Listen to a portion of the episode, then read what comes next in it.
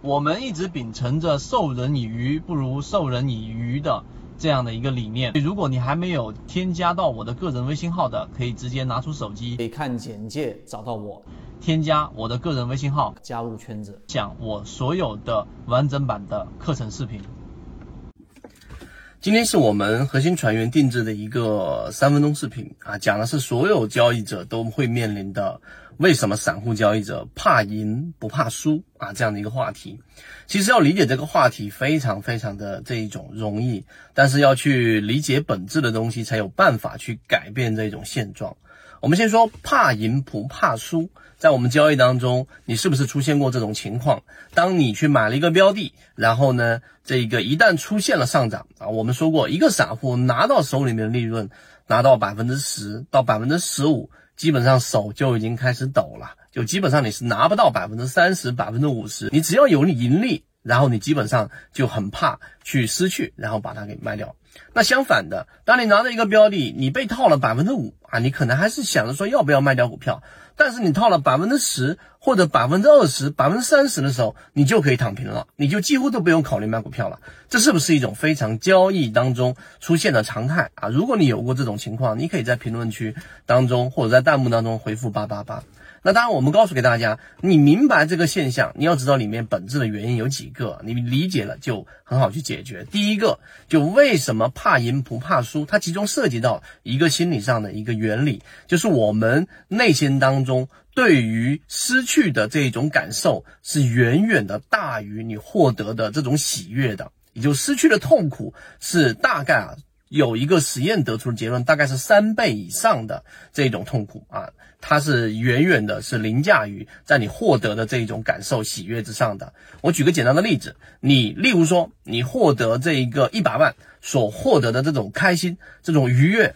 和你自己失去一百万所产生的这一种痛苦，那么你需要三倍这种快乐才能抵消一次这样的一百万失去的痛苦。明白这个意思吗？也就是你这个痛苦所给你造成的冲击是三倍以上，甚至 n 倍以上，对你那一个获得相同获利的这一种快乐。所以痛苦或者说对于失去的这种感受，我们是非常非常的抵触的。所以也就是说，我们之前也还举过一个例子，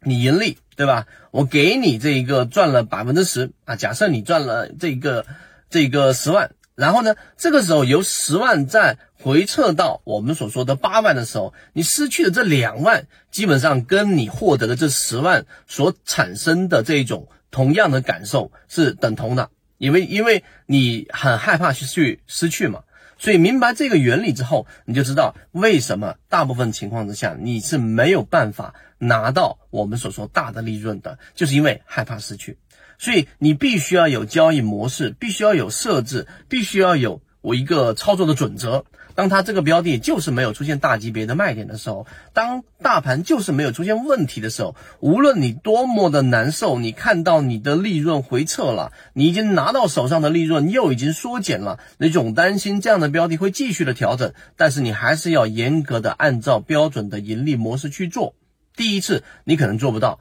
但是第二次、第三次你有交易日记啊，你有交易痕迹啊。这种情况之下，你回头去看，第一次没有成功，第二次没成功的原因是什么？好，第三次、第四次，慢慢的、慢慢的，你就可以把利润给放大了。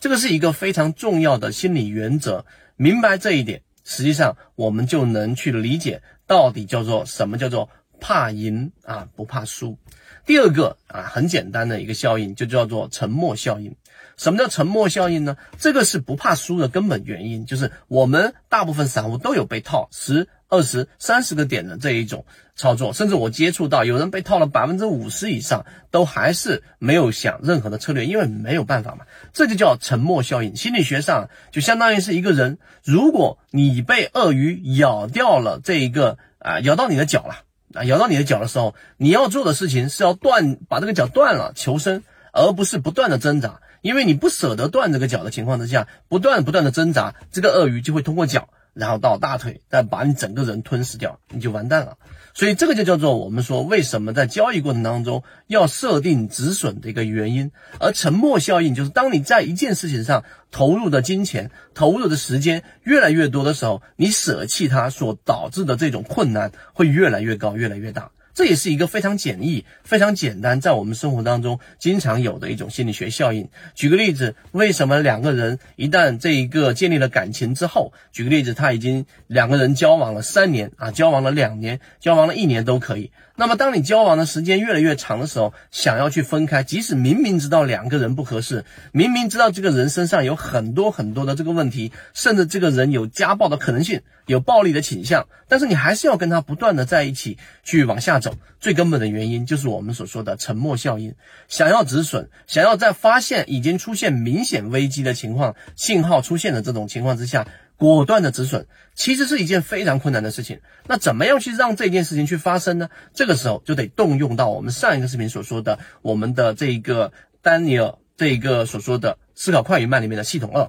大部分人用系统一去思考问题，用感性去思考问题，这个在远古时期非常有效，非常有用。因为当你发现草丛当中出现一个黑影的时候，你怀疑它是一个狮子，然后马上就跑掉；怀疑它是一个猛兽，马上就跑掉。这个操作基本上没有什么错误的，顶多不就是多白跑一趟喽？但是如果你没有这种怀疑，没有系统一快速的介入的情况之下，你去。这个推理，你去验证，哎，到底是不是狮子走过去？那如果哪怕是百分之一的可能性是狮子，那你这个生命就完蛋了，就 game over 了。所以明白这一点之后，这个在远古时期有效，但在现代的这一个社会当中，无论是在市场交易，还是在现代生活当中生存，系统二的介入是非常重要的。这也是为什么圈子一直在给大家讲，如果你要做投资，如果你要做交易，那你一定要去做交易模型的设立，因为只有交易模型的设立，才有办法让你去调用你的系统二去理性的去判断。OK，好，这个感情有问题，好，这对方有暴力倾向，确确实实他没有办法去改变的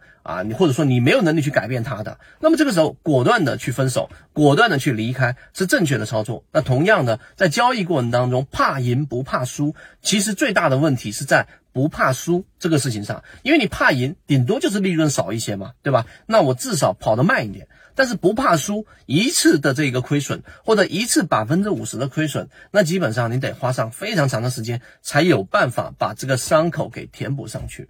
所以今天我们讲的这个内容啊，虽然说没有涉及到任何的技术上的这种分析，但实际上你只有了解到这一种。交易心理学、交易这一种行为交易学啊，这个是现在非常前沿的一种啊模式。你只有了解了这些本质，实际上我们先不说对外界产生什么影响，对于自己本身内在这个的交易。其实是会有很大很大的影响的，这就是我们圈子给出大家怕赢不怕输的一个答案。希望大家能够去做深入的思考，也可以做一些反馈在我们的圈子当中。好，今天讲这么多，希望对大家来说有所帮助，有所启发，和你一起终身进化。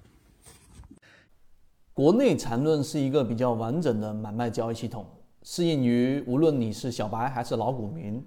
的一个非常完整的交易系统，能够让你在交易过程当中进入到另外一个更大的一个台阶。获取完整版缠论专栏航线，可以私聊留言获取通道。